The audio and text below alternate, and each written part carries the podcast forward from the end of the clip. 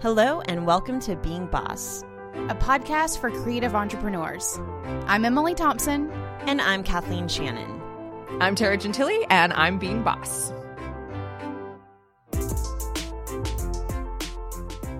Today, we're talking about being a leader with Tara Gentile.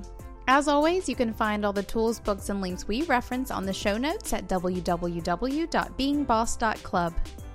All right, boss, no matter what time of year you're listening to this episode, if you're going through archives or if you're listening to it the week it's coming out, it is never too late to start thinking about that end of year financials.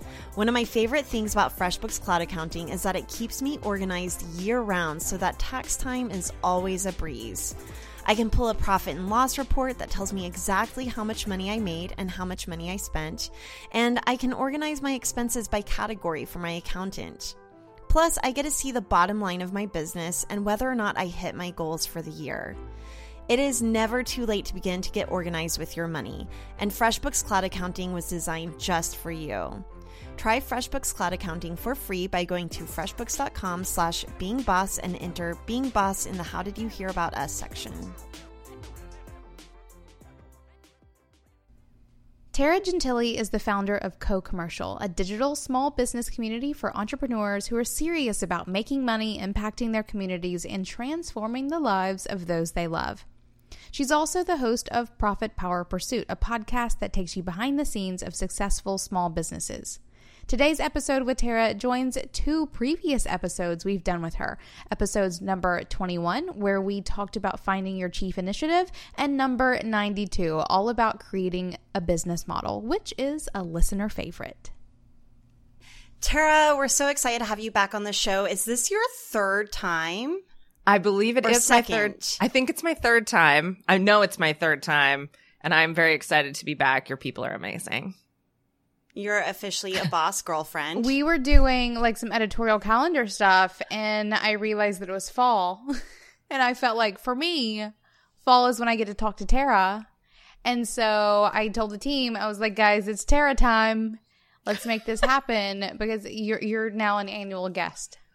I love it. I'm happy to come back every single year. All right, we're going to jump in. But for those of you who don't know, Tara Gentile is a business mastermind. She has helped me and Emily personally in our businesses to help us strategically grow without losing our sense of personality. And she's just a thought leader that we have respected for a long time and are so grateful to have become close with both professionally and personally as friends. So, Tara, let's jump in. Let's do it. All right, here's something I've been thinking about a lot, and I know that you've been thinking about it a lot lately too, which is how we stand out in like a saturated market. And this is something I think about a lot because as an online business owner, one of my biggest fears is that I'm just contributing to more noise. And sometimes whenever I feel like I'm just vying for everybody's attention that everybody else is vying for, it makes me feel discouraged and grossed out and like I just want to go open a candy store. A candy store? That that's a new one, yeah, Kathleen. Like, I love it. Like I okay, like my actual alternative reality dream job is being a makeup artist, but like there's something about a candy store where there's a physical product. Mm-hmm. It's lighthearted. Nothing is going into it. No one's going to like send you hate mail about it. It's a physical location. Candy brings people joy, like just something really lighthearted. Yeah, as you guys know, I would like to create bras. That's my thing. But also, my other backup job is as a hairstylist. So, Kathleen, maybe you and I need to get together and open a salon. It could be amazing. that also sells candy and bras. Can you imagine if Tara Gentile was doing your hair and Kathleen Shannon was doing your makeup? Emily's still sitting in the chair next to you, giving you all the business advice. Right, I was gonna say I would just be there talking business with you guys, like not doing shit for sure. Like I may like sweep up some hair for you occasionally, just to like be kind and pay my dues. But we would just still be sitting there talking about conversion rates and like marketing tactics. That's yeah, and you be still like, need- let's talk about email funnels. Yeah, yeah, you still need to tip Emily. Like it's part of the deal.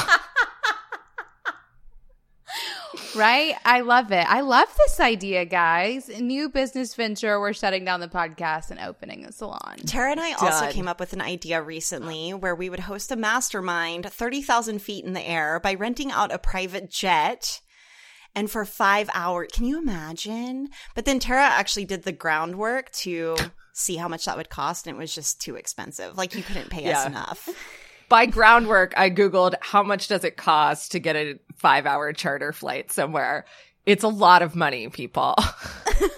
it's a lot of money. For like a, I mean, like a 15 person jet. I mean, maybe it's not so much if you're just taking a Cessna or whatever, but we needed some scale because, you know, that's how we think here. big.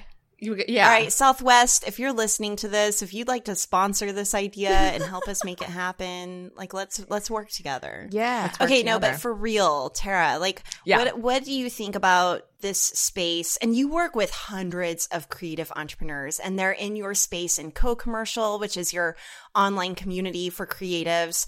And I mean, they've got to be feeling the same way too. So tell us, like what do we do or how do we get past these feelings or what should we literally be doing? Yes. Okay. So the reason I got started thinking about this uh, beyond the obvious, right? Which is also still, well, how am I going to stand out in a very crowded market?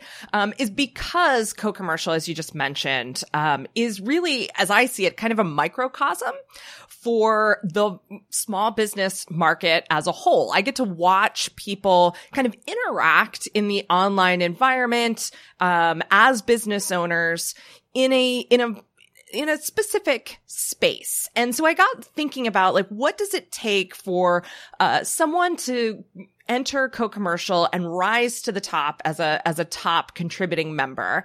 And what does that have to do with, uh, you know, people showing up in the online space and rising to the top as a business owner, as a brand that gets known and, and gets that reputation that we're all looking for, gets the traction that we're all looking for. And I started to see a lot of, uh, just a lot of comparisons that could be made. And really, I think what it comes down to is sort of an intersection between marketing and leadership. And I bring leadership into play here because to me, leadership is not a thing, uh, you know, uh, being a leader is not a thing that you are. It's a thing that you do. And I think that that's what we see with brands as well is that brand leaders in any market, the, the brands that rise to the top and stand out, get that traction immediately, they are not born leaders. They do the things that leaders do. They do the things that standout brands do. And so they just naturally rise to the top. It's not about gaming the fa- Facebook algorithm. It's not about following a particular formula. It's not about,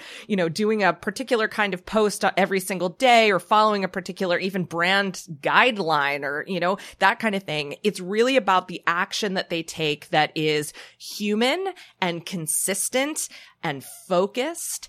And it turns out that there's, there really are just some very normal, very authentic things that when done at a certain frequency, and that probably sounds formulaic, but I don't, I don't mean it that way, but when done with regularity and consistency, help people rise to the top very, very quickly. I think that it's a mistake to think that uh, you know, just because there are standout brands in the market that you're in, that means that the this that there's a an artificial ceiling that you can't break through, that you can't break into, say that in crowd. I think the in crowd of our market, of other markets, online, offline, is actually more permeable than ever. The, the top of any market is more accessible than ever before because of the tools that we have, because of our ability to show up in these ways. But we do have to show up in a way that, that resonates with people.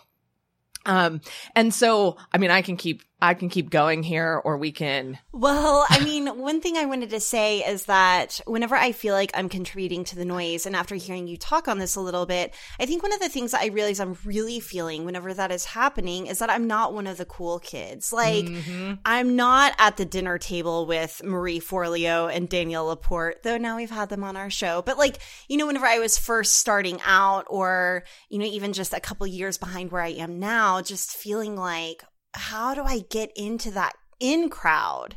And so sometimes then I instantly go back to feeling like a high schooler and I want to be like, well, forget that in crowd. I'm going to create mm-hmm. my own in crowd or, you know, like my defense mechanisms for better or worse. And maybe those are some of the things that have led me to feeling like I'm at that level I want to be at. Though, does anyone ever feel like they're no. at that level? No. no. I mean, because the next it's like, why am I not at dinner table with Beyonce and Michelle Obama? right? Yeah, totally.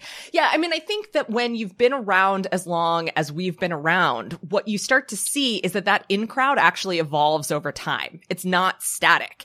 And so these these people that seem like the cliques that were in high school that were extremely closed and impermeable they're actually not like that at all. And that they welcome in people that they recognize as leaders all the time. So one, I want to say that, you know, your, your, uh, your thought in terms of going out and creating your own in crowd, that's cool. You can totally do that. That's a great way to establish yourself as a leader.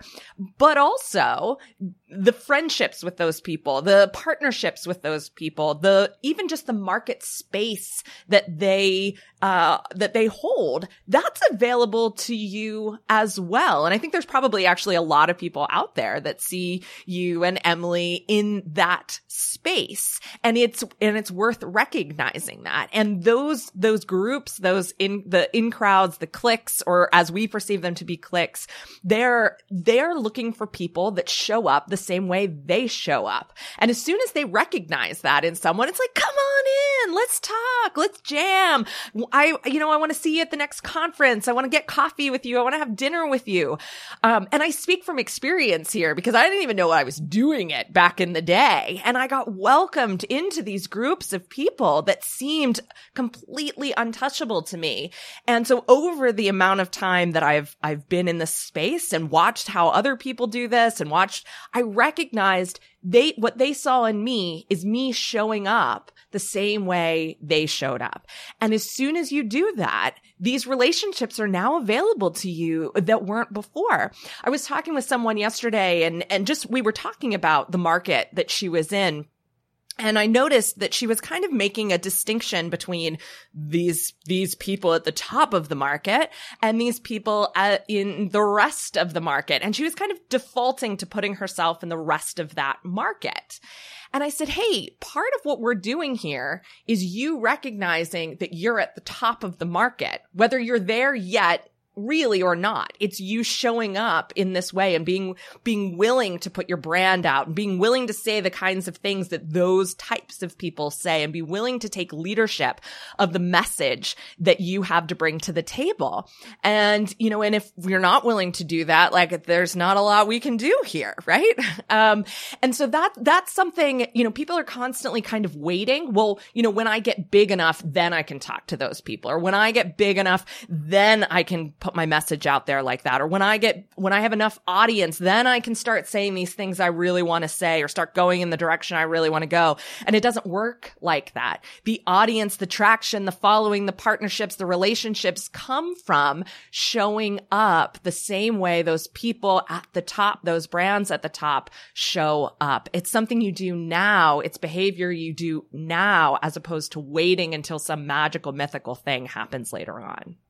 Ooh, that's good. I want to talk about these like these things or these markers almost of, of how people are showing up. What are those? Are they like newsletter frequency or like whatever it may be? What are those markers that you need to not like so much copy, but recognize as the markers for putting your brand out there? Yeah. So the good news is it's way more accessible than newsletter frequency. and there's good. a great book on this that I'm like directly quoting from in case anyone wants to go d- deeper into this. And it's a book called The Power Paradox by Dr. Keltner.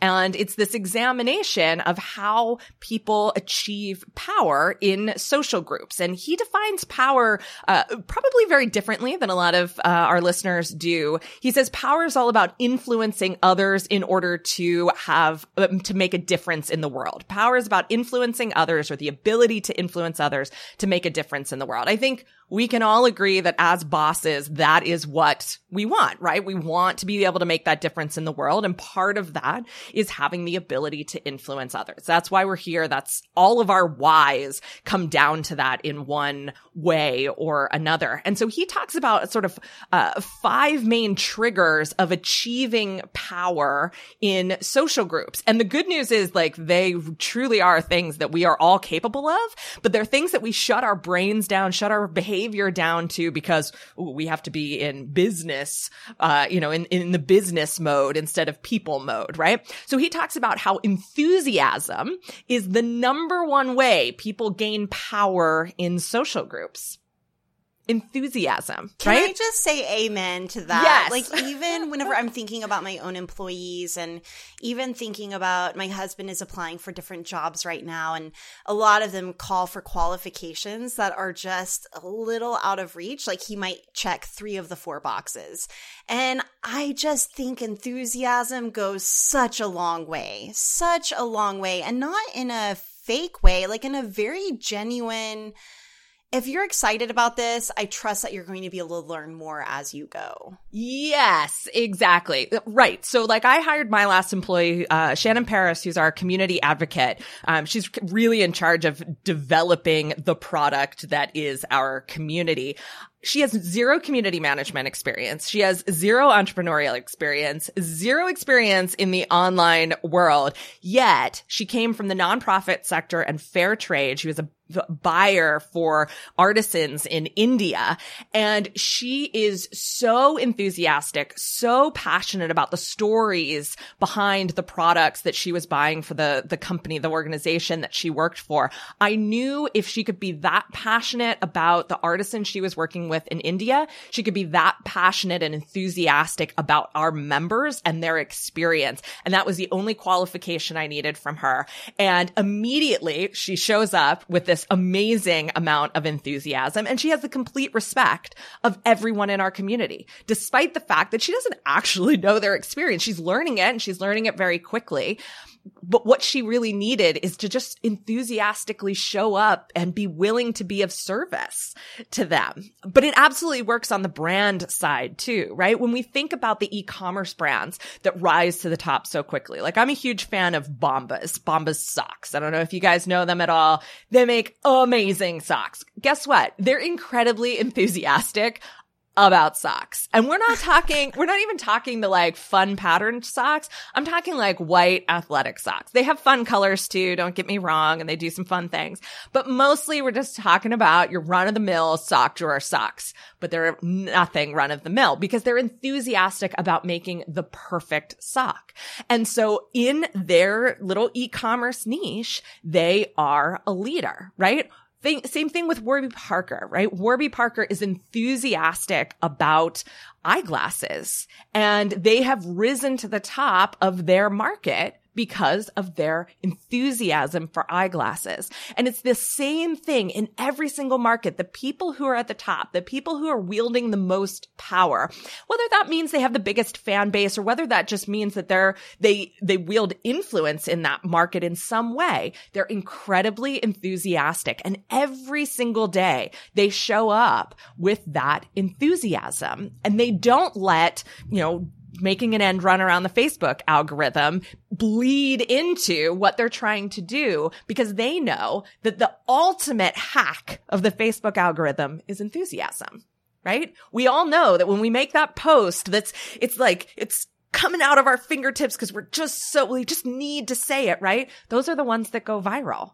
Those are the ones that get the traction. Those are the ones that get the comments. They're the one that get the clicks. And so if that's, if that's where that kind of influence comes from, why aren't we focusing more on bringing enthusiasm into our brands every single day instead of reading about how I need to format that link to make sure that the Facebook algorithm plays nicely with it? Right? It's the same thing in email marketing. It's the same thing in webinars. It's the same thing in podcast interviews. If you show up with enthusiasm, people pay attention and they assign power to you, which means they're much more likely to think of you when you have the answer to a problem that they're solving or when that problem becomes too big to bear. And I feel like I want to clarify, at least from my perspective, that enthusiasm isn't always like puppies and rainbows and lots No. of exclamation marks. Like, as much as I love exclamation marks and emojis, personal fan, enthusiasm for me, I think of is just really nerding out on something. And lately, whenever people have been asking me, like, how do I get sponsors for my podcast I haven't even recorded or launched yet? I'm like, stop thinking about sponsors and start thinking about your podcast. Start thinking about creating just the best content that you can. Or a young graphic designer asking me, um, how can I connect with people to get a really great gig or a really great job? Okay, stop thinking about that. I mean, those things are important, but start just thinking about laying out some better typography. Maybe fix your kerning first. like just nerd out about these things and it will it will get you hired. And I think that on a really simple level a lot of people I remember watching the Wayne White documentary and he talks about just focus on your art and the rest will come. And I think the same is true in our careers as well. Absolutely. I'm so glad you mentioned nerding out, geeking out on things. Uh, my husband Sean and I talk about all the time how it is just so fascinating to listen to anyone who geek out about anything. It does not matter whether we have a, a deep interest in what they're talking about. If they're enthusiastic about it, we will listen to it. It's the same reason we watch random documentaries on Netflix, right? So many of us do that, you know, and it's because those documentaries are a, uh, an encapsulation of someone's enthusiasm, someone's question that they're dying to get to the bottom of, you know? And no, it does not have to be rainbows, puppies, and emojis. Sometimes it is a deep, um, deeply emotional rant about something that is horribly broken, right? Sometimes enthusiasm brings on tears, brings on sadness. That's part of it as well. And so th- that enthusiasm piece, it is, it is the number one determiner of whether you wield power in a market or not. So just you know, next time you're pulling up your Facebook page to make a post or thinking about what to put on Instagram or opening up your email service provider to send out an email to your list, ask yourself what you're enthusiastic about today because that's probably going to be the best piece of content that you can post. Uh, the next c- kind of trigger that he talks about is kindness. Wait, can I just say Yeah, one yeah. more thing? I'm so enthusiastic about enthusiasm. Enthusiastic about enthu- enthusiasm is adorable, Kathleen. Well, I just think that it's like a really cool antidote to fraudy feelings for not being mm-hmm. an expert yet. And something that you said about, you know, just being enthusiastic about the question and being willing to explore the question in front of a crowd. To not have all the answers is a sign of enthusiasm that is going to take you to an expertise. Okay, and then that's all I'll say. No, actually, I have something else to say about that. Okay, too. good. So we could just talk I'm about we can nerd out about this together. yeah. So I wrote a post a couple of months ago um, over at Co-Commercial to remind everybody that even though I'm the founder, I'm the CEO, and what they and they've learned to think of me as a teacher, a trainer, an expert. My role at Co-Commercial is not as an expert or as a guru; it's as a super user. And so, so Co-Commercial, if you're not familiar with it, it's a membership community that we run. We call it your small business brain trust. It's hundreds of entrepreneurs who are available to give you their expertise, their experience, or, you know, just what's worked for them or what hasn't worked for them.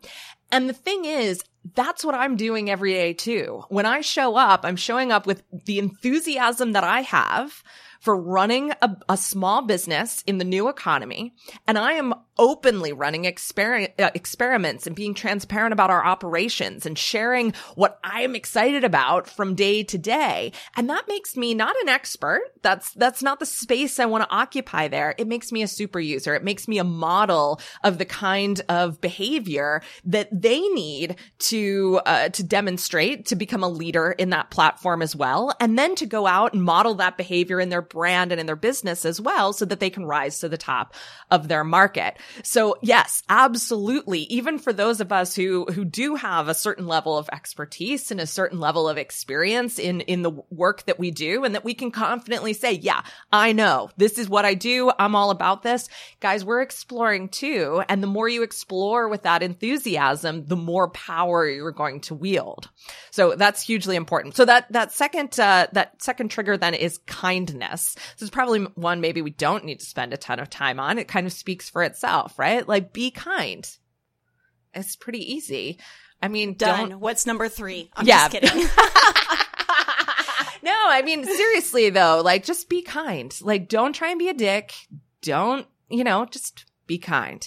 The third one though I, this is, this is one that is incredibly important to me is having a clear focus.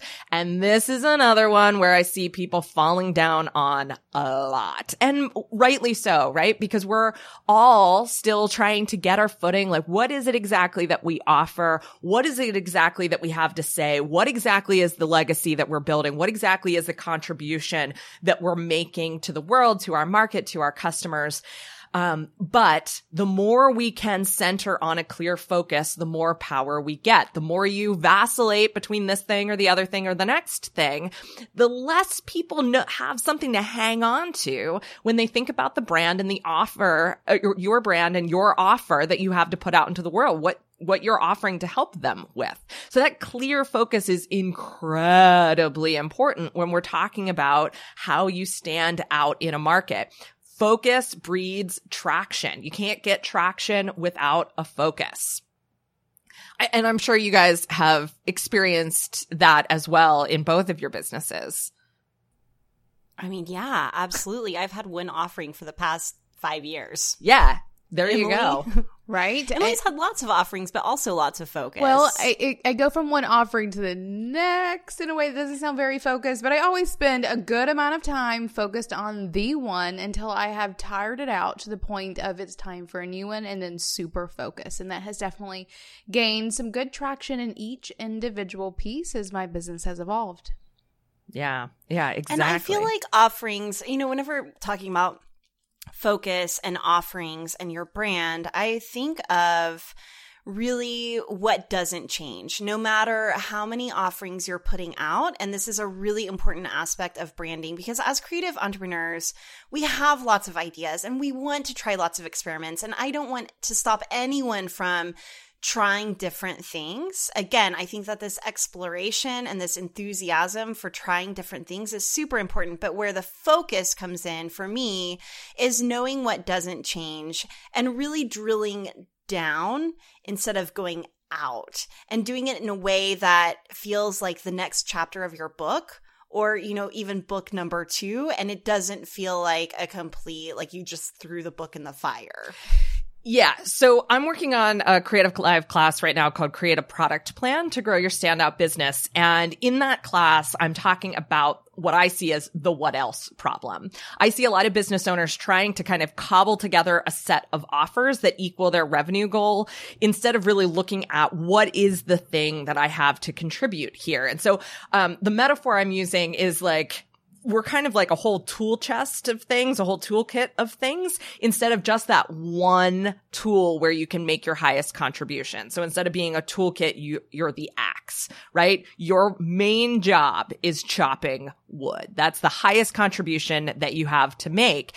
And then if you want to offer some other things, Kathleen, just like you said, you look at not what other tools I can sell, but maybe like what axe accessories you need, right? Like, do you need a pair of gloves to be able to chop wood? Do you need a holder or a, some sort of rack for your axe? Like, what are the other things that kind of maximize or optimize that value instead of adding on disparate things or trying to cobble things together. And the more you can think of what is that highest contribution instead of what else do I have to do to make up my revenue to goal to make this business work, the more you'll find that focus. It's exactly what you said. Instead of going wide, go deep. So, how do you decide if you're an axe or a hammer or a drill? Like, how, for our listeners who are like, well, shh, I don't know what my focus is. Do you have any recommendations on how to find focus? Yeah. I mean, I think you have to ask yourself, um, and this, this is a hard one, especially for creative folks who do have, you know, uh, ideas going a mile a minute, right? you have to ask yourself, where do you want to be three years from now? Where do you want to be five years from now? What do you want to be 10 years from now? What do you see as that essential thing that you have to offer the world? And that is a serious process of self discovery. And guess what? You're not going to get it right right out of the gate. I didn't get it right right out of the gate. Actually, looking back on it, I was a lot closer than I kind of expected to be, than I thought I was at the time. Um, but it's been, it's for me, it's been an evolution. I know for you guys, it's been an evolution, but you, you have to start by asking yourself, to look further out than this this week, next month, or even next year. Because if you don't, you're constantly going to be in this very reactive mode instead of creating the legacy that you want to create. Um, our mutual friend, Bridget Lyons, always asks people, what do you want to be known for? And I think that's, that's a really key question in this situation as well. Uh, in the book Essentialism, they ask, what is your highest and best contribution? Um, there is a, someone else who was talking uh, recently in co-commercial about how your highest value offer is the thing that comes easiest to you. The thing that people will pay you the most money for, the thing that you're most enthusiastic about is likely the thing that's easiest to you. So there's all sorts of different ways that you can look at it, I think, but largely it starts with having a much longer term view than many of us are willing to allow ourselves because we're so caught up in trying to make it work right now. Yeah, I just think about I think back on like half of our interviews, like the super windy entrepreneurial paths that everyone takes to find their purpose. And it's, it is both a mix of focusing on what you're doing right now, but also being pliable enough to go where the flow takes you. And I think that's a very careful balance, but one that I think, and going back to all those interviews that we've done, it's all about trusting your gut because you know what's best for you. Um, you know what's coming easiest for you and what's coming um, or what is most fulfilling and i think i think that just beautifully illustrates sort of the purpose of that really windy path that so many of us take yeah. I think that that word trust keeps coming up for me also when talking about this. Like, not only trusting your gut, but just trusting yourself. Like, trusting if you can look out 10 years, what do I want to be known for? And then trusting that your daily decision today, even if you cannot connect the dots today, if you keep moving, you are moving forward toward that vision if you know what that vision is even if it doesn't make sense right now. Exactly. As long as you're asking yourself that question and you're aware of it, it's becoming that North Star that you need to guide yourself by, right? Or uh, like Pam Slim talks about in Body of Work, that thread that ties all your work together. So you can equally look ahead 10 years as you can look back 10 years and do start to tie those things together. Look for the, look for the commonalities, look for the things that have come easiest to you over the last 10 years? What's your highest contribution been over the last 10 years? And that starts to become uh, uh, that direction that you need to take to find real focus and to find sustainable focus, not just like whatever the flavor of the month is. Though I do love a good flavor of the month. Well, I'm yeah, me too. play. But yes, long term flavor is nice. Yeah, you guys ready for the the fourth trigger? Yes, please. Let's do it. Awesome, because this one is probably my favorite, especially in talking about online business. And it's providing a sense of perspective or a sense of calm. And this is one where I think I have inadvertently been very successful.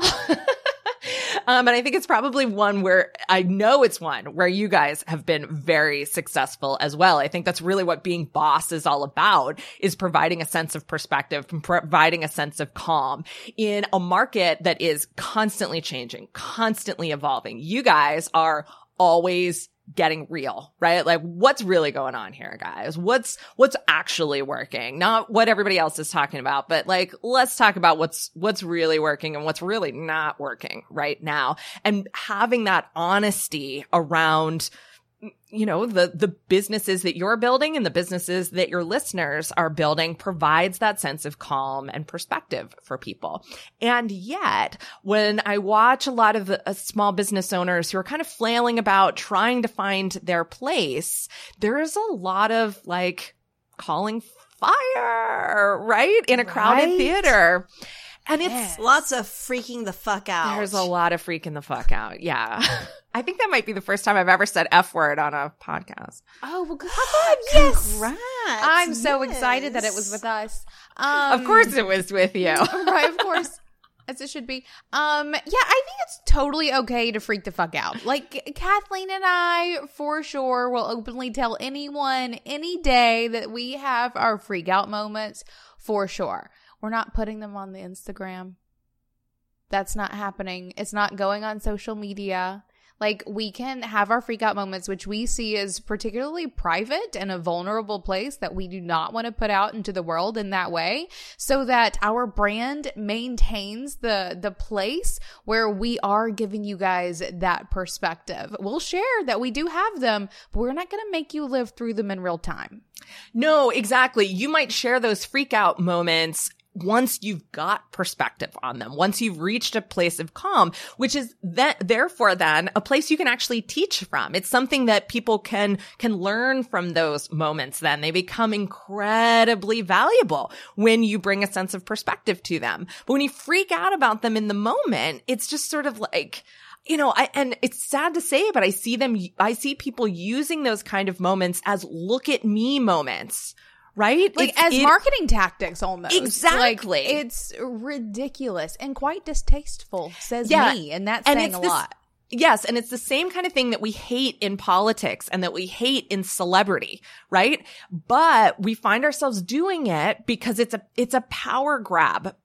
We don't know that it's a power grab. That's not like we're not consciously thinking, well, if I share this crazy thing that's happening, maybe people will pay attention to me. But that's what's going on. But power grabs don't work. I mean, this is what um, I talk about in my, in my book, Quiet Power Strategy, is that quiet power is really the long lasting power. And it's the thing that we really respect in politicians and the rare celebrity and definitely in brands. And so, yeah, that using freak out moment as marketing is not going to serve you long term. Yeah, you might get some short term attention. You might get a boost to your Facebook page or your Instagram account, but you're not going to get the long term respect and long term leadership that's really going to make your business work. And so I, yeah, I just want everyone to be thinking about like the next time you go to write a rant, you know, yes, that no. rant might be enthusiastic, but does it also offer a sense of calm or a sense of perspective? There are rants that do,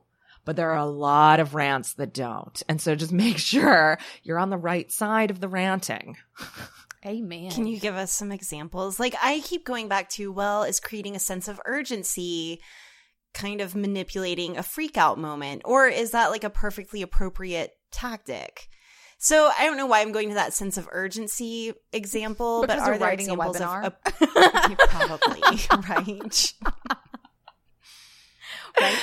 Yeah, I mean, I think one rant that comes to mind that's that has been helpful for me, and I have I have a number of rants um, that have been helpful for me in the past. But I wrote a, a really long piece a, a year, year and a half ago about why I think telesummits are really bad marketing, and I wrote it in a moment of passion. So I was legitimately ranting. I had gotten a terrible pitch that I was really pissed off about. I was like, I've been thinking about this for years. I'm finally going to write this. I was at an airport. That's where I do my best ranting. Um, which is why we're going to have that private jet retreat exactly. eventually. Um, and so I wrote this, but I didn't, I, I was very conscious about not shaming people who uh, do telesummits or people who have used them in the past, I wanted to offer a sense of perspective. Here's why I think this is not good for your brand. Here's why I don't, don't think this is a great way to get new email subscribers. Here's why as a speaker, I don't think this is good attention for you. And also, here's what you can do differently. And so again, it was written, even though it was a rant and I was really angry about it at the time, it was written with that sense of distance and perspective that people could actually take it and do something with it. They weren't just going to get angry with me. They were going to, to look at it and say, Ooh, okay. I see what she's saying. I was thinking about doing this or I was thinking about trying something like that. I'm going to do it a little bit differently now so that I don't fall into that trap as well. And I think that pretty much applies in at least any kind of service business. There are going to be those rants where you, yeah, you do have something enthusiastic to say. And at the same time, you can provide that sense of calm or perspective so that it's actually valuable and not just emotionally manipulative. And I think that's the difference between a good rant and a good sense of urgency and a bad rant and a bad sense of urgency is that there's something valuable to it. It's not just emotional manipulation. Perfect. What's yeah. the next one? Yeah. So the last one is acting with openness. And this kind of goes back exactly full circle where we were talking about the, the in crowds or the top of our markets as being really permeable, really easy to break into. And it's because real leaders actually are very open. They're open to new relationships. They're open to new ideas. They're open to new courses of action. They're open to trends and changes. And this, this is a place where when we start to get anxious, when we start to get nervous about what our next steps are, we tend to close in, right? We start to think, um, no, I'm just going to, I'm going to follow this plan to the letter and it's going to work. Or I'm going to, I'm going to double down on this particular thing because gosh darn it, like I'm just going to make this thing work instead of being open to how things are changing and what might be available to you. Um, and so I think, you know, obviously that's probably easier said than done, but it is something absolutely that leaders, that powerful brands do is they remain very open to what is going on around them. They don't check out when things start to get hairy. They actually plug in and really interact interact with their customers, with the marketplace, with current events. And uh, and this is this is something we need to be i think really cognizant of that there's you know that our tendency is going to be to close down when things get rough when instead we need to be doing the exact opposite and really plugging in and opening up this is one that I super relate to. And I think about like early years of my business when I was just closed down working on client projects and not thinking about my business enough to lead anyone other yeah. than the couple of people that I was working with at any given time. And it wasn't until I made a conscious effort to, for me, it was really setting aside a couple of days a month to read newsletters and, you know, read the latest blog posts about email marketing, you know, whatever's or whatever it may be, like looking out, opening myself up to what was actually happening in the online business world that I found myself moving forward, not just with my clients, but with my business. I I know that for anyone who especially is um who's a solopreneur, so you're the one doing everything or you are super focused or your client or your customer projects and all you're doing is craving more time to work on your business instead of in your business. Um it's this need to open up and seeing what's happening in the world and around your business that will allow you to grow your business in ways that you aren't currently doing. I if I had been a little more open those first couple of years in my business, I would have gotten further faster. And I, I recognize now yes. that I needed to do it to see it. Um, but for anyone who's early in it now, open your eyes a bit. Yes. At the same time, I'm, you know, you're always like butting up against what I'm saying, Emily. So I'm going to have at it, Kathleen. honors. I think you were doing like a really good job of just working on your business and really understanding the ins and outs of every single aspect of your business. So at that time, you were honing your craft of being a web developer. You were learning how to manage your time. You were learning how to manage your budgets. Like you were really learning how to be a boss by really being in it. And I think that that's something that I keep coming back to whenever it comes to out the gate wanting to be a leader. I think it might take a couple of years to really focus on okay, what is it that I'm doing? What is it that I'm best at? Like, kind of this, you know, time of self discovery and self honing and really developing yourself as a leader before and here's what here's what I'm trying not to say is that you need to develop yourself as a leader before you go out and behave like a leader. I think that these things can happen at the same time. All the things that you've been outlining here, Tara, I think can happen at the same time. But I just wanted to clarify that the work that you were doing then was valuable and led you to where you are now. Well, I think learn was the key word that you used, right? And that learning is a form of openness. There are a lot of people who just want to get it right, right? And they spend a ton of money on courses and training in an effort to just get it right. And it's not a process of learning. Like you might think you're sitting there learning, but really what you're trying to do is have somebody tell you this is the right way to do you're it. emulating. You're not learning. Yeah. You're doing the same thing. Exactly, exactly. And so if you're spending those first couple of years of your business, and gosh, let's be real, the first 10 years, the first 30 years of your business, learning the best way to have your systems run, to run your management team, to, you know, whatever it is for your business, learning your craft even, that is an act of openness. And leaders are not the ones that are showing up emulating everyone else, having all of that me too, same Z's attitude with their business. Leaders are the ones that are showing up saying, I'm figuring this out as I go. And we see like that's what makes startups billions of dollars, right? Is figuring things out as they go. They do not have everything figured out when they take that first round of a million dollar capital, right? They don't have anything figured out actually. And the process of learning is what turns a seed round startup into a billion dollar unicorn. And it's the same thing with our businesses as well. Um, you may not turn into a billion dollar unicorn. They're called unicorns for a reason, but you can use that same learning process as, a, as an act of openness that actually helps you become a leader. And, you know, Kathleen, exactly what you were saying. It's not about you know, figuring all these things out and then becoming a leader. This, all of these things, the, all of these triggers of power and, and gaining influence in any market or community is actually about showing up as a leader from day one by embodying each of these things. And it doesn't mean being the loudest in your market or being the most perfect in your market. It means being enthusiastic, kind, having a sense of focus, a sense of calm and being open. And that's it. That's something that is a available to all of us from day one in our businesses.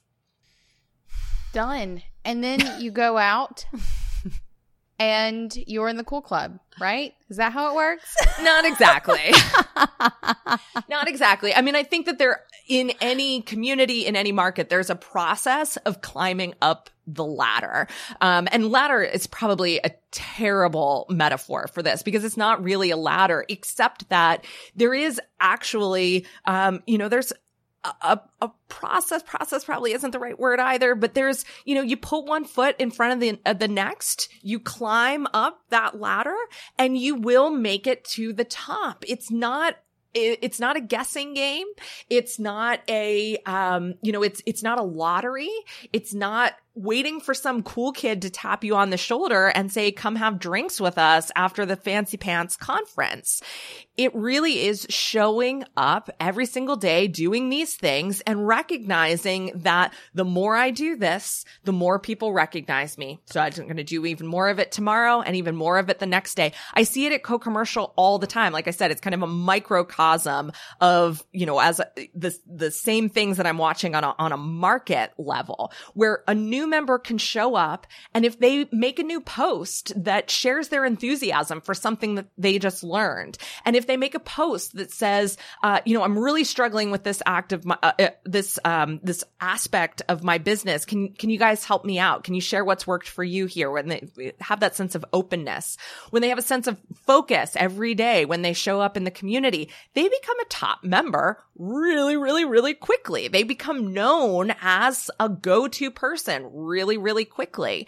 Uh, but it is that act of showing up every day. It doesn't happen on day one. It's the, the behavior happens on day one, but it continues to happen day 10, day 30, day 90, day 1033. And in that process, you become known, you become recognized, and you build that traction in any market or community that you're trying to break into. How many days do you think it takes? Because for me, I mean, we were even talking with another podcast guest um, just yesterday about like how many years did it take you to feel like okay, you didn't have to freak out about money anymore? And all of us were saying like about three to four years, you know. And yeah. so, how many years would you say it takes to really feel like okay? I could go have drinks with Tara Gentile after the conference. I mean, it's funny even thinking that you were that person for me just five years ago of like, oh my gosh, she has her act together. She's so cool. And now definitely consider you a friend. And it and it didn't happen overnight at all. Um, and I could even talk about the direct process of like, okay, first it's becoming a fan of your work and reading your work and engaging with your work. It's tweeting your work. It's replying to your things without being like stalkery, right? there is Yeah, a fine totally. line. So this is interesting because I, I think the question of how long does it take to be recognized as a leader, as a top brand in your market, and how long does it take for you to stop worrying about money? They're two totally separate questions. Right. Right? And those are two totally different things. I was just kind of thinking of like, what is the timeline Well, of no, feeling like a leader? Yeah, totally. But I think that's something important for people to recognize is just because you're recognized as a leader and you're at the top of your market does not mean your business is cash flow positive, right? Or that Oh, gotcha, gotcha. And you can also be cash flow positive because I was making a profit from year one. I was still freaking out, like, okay, am I going to be able to do this in year two and in year three? By year four, I felt like, okay, I've proven to myself I can do this year after year.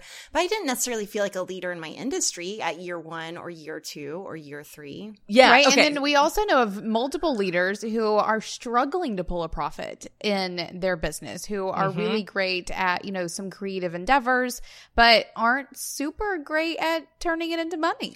Yes. Yes. So it takes both sides. we'll say that. I totally agree. Years three or four, that's about when you start feeling more comfortable with your ability to just, you know, manage the year to year. I'm going to, it's going to be okay. I'm going to pay my bills stuff. Um, I think that's probably about, I started feeling optimistic probably in year two like wow this is this is really working um but i didn't have enough of a track record to feel good about being able to do it over and over again just like you said kathleen um leadership wise i mean kathleen i remember the very first email that you sent me and i think what's important about that is had you said, Hey, I'm going to be at, I don't know when that would have been around World Domination Summit. Uh, can we get grab a drink? I would have said, sure. So Well, shit. I know, but that's an important lesson. Um, like again, our mutual friend Bridget Lyons, uh, the first time she linked to my blog, we had a little email exchange. I saw her at World Domination Summit and we've been practically best friends ever since. So, you know, it does not take long to form relationships, even with very closed off introverted people like me. you know, when you are willing to show up with openness and enthusiasm, uh, enthusiasm and a sense of focus, it doesn't take long for people to trust you. It doesn't take long for people to recognize your name and, you know, what you're doing in the world. It really doesn't. So, you know, the timeline, I think, on getting recognized as a brand is not nearly as long as the timeline for feeling comfortable about the financial state of your business. Well, good to know. For sure. I also want to point out too this thing about like saying yes to people who are contacting you. They've also done a process of showing up that led up to that point. Because I think of people who send me emails or whatever. If you don't have a website and your Twitter has like three snarky weird comments on it and your Instagram is just like a photo of your dog's face and like a baby's foot or something weird like that, like you haven't shown up to the level where I'm going to be comfortable saying yes to just this random email that lands in my inbox. But if Yeah, you because you might get murdered over drinks. You might. if there's a baby foot and dogs. I created a really great scenario there, didn't I? Um, I might write a novel about that later. This might turn into a true crime podcast. It could, it could. I'll just make it up as I go. Um, but if you have, if you've created the website and you're showing up in your own brand, and this speaks really well for our group of people, probably pretty exclusively.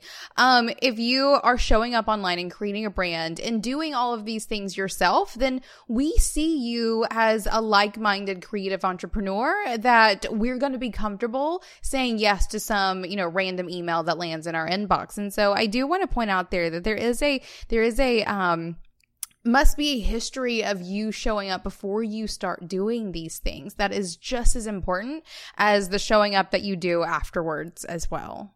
Yeah. Right? Like I'm baffled whenever I get an email that's asking me to, I don't know, look at work or whatever, collaborate, grab drinks, and there's not a link to their website for me to check out. Like really basic fundamental things. Like my like mom would get really mad at me if I had a drink with you and I didn't do any or I wasn't allowed to do any research. Like that's just that's just Yeah. stranger danger scenarios there.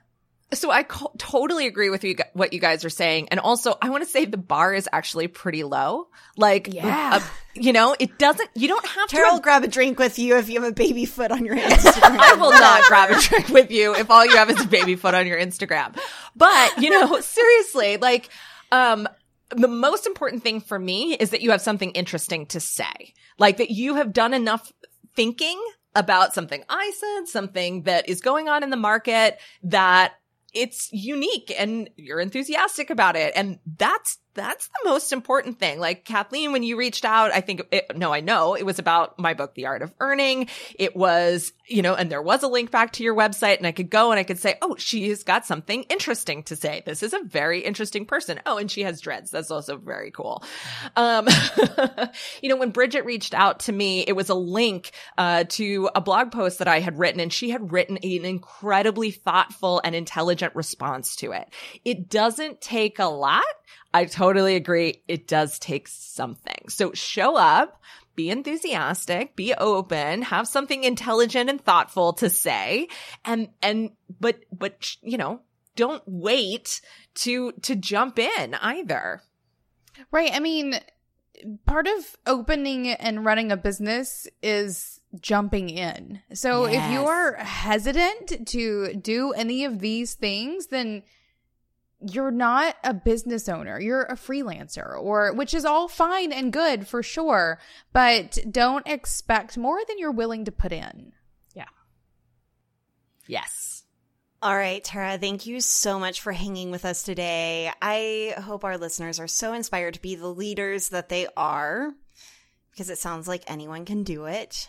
It's not reserved for like the just the cool kids. Um what's making you feel most boss these days? Oh, um, what's making me feel most boss these days is creating immense amount of value uh, for our customers without being personally involved in it. so we're right. We are so focused on helping our community create value for each other and helping really connecting them in a way uh, that gets their needs met in a way that they've never had their needs met before. And I get to sit on the sidelines and watch it happen. And man, I have never felt more boss than that. One of my words this year was mastery. Um, I was just really wanting to create a sense of mastery in my life every single day. And for the first time a few months ago, I had a sense of mastery about something I was not involved in. I was watching other people show up, share their opinions, get their needs met. And I wasn't the expert saying, here, go do this, or "Uh, let me answer that question for you. I was just a witness to it. And that is a really boss feeling. Sounds like it. Nice job. Congrats, by the way. Thank you. Side note, Tara, Emily, probably about two weeks ago, was like, you have to read this book, Rocket Fuel. And Oh my God. the- Tara Gentile, will you, like you make guys- Kathleen read that book, please? I can do my Why is it best. Tara already explained it to me. well, no, because I still need you to read it. I need you to hear it from someone else's mouth. Words, whatever. I believe it. I believe it. Um, but all about the visionary integrator, all of that stuff. Okay, Corey, you can edit that out. or leave it in, you know. Right? Or leave it leave in, I guess. Tara and Emily are reading Rocket Fuel and it's changing everybody's lives. You did read it, right, Tara? Oh yeah, yeah, yeah. I have everyone on my team read it too. Okay, okay. I'll read it. It's very important. It explains a lot of things and it's going to make you feel better about your life. Seriously. Seriously. okay, so Rocket Fuel's on the reading list. Good. Tara, where can our listeners find more about you and co-commercial? Yes. So the best place to find me is in co-commercial. And so you can find out about that by going to co-commercial.co. We've got a 30 day free trial. You can join and have your own small business brain trust, uh, absolutely free for 30 days. Check us out. Make sure it's the perfect fit for you. And then it's just $14.99 a month after that. Um, and we put out a live weekly show or weekly ish show, uh, most Mondays at 3 p.m. Eastern called Help Yourself. You can find out more about that at cocommercial.co. You can also find that on Apple Podcasts or Stitcher, wherever you're listening to Being Boss. Um, and it's a great, great kind of way to get um, an inside look at the kinds of conversations that we have inside Co Commercial without even trying our free trial. So check that out too. Awesome. Thank you so much for coming to hang out with us. We will invite you again next year. Thank you. I accept uh, proactively. Awesome. We have gotten so much amazing feedback over the years from listeners about how our podcast has helped them start, grow, and uplevel their businesses. So we want to celebrate you. Here's the boss we're celebrating this week. Hi, my name is Rebecca Chase, and I am Being Boss. I create and grow brands for nonprofits at redstartcreative.com. And this week I'm celebrating hitting summer sales goals despite losing a big client. We had a client discontinue a very large project this summer. They had actually renewed the contract and then cut the project entirely due to internal budget cuts.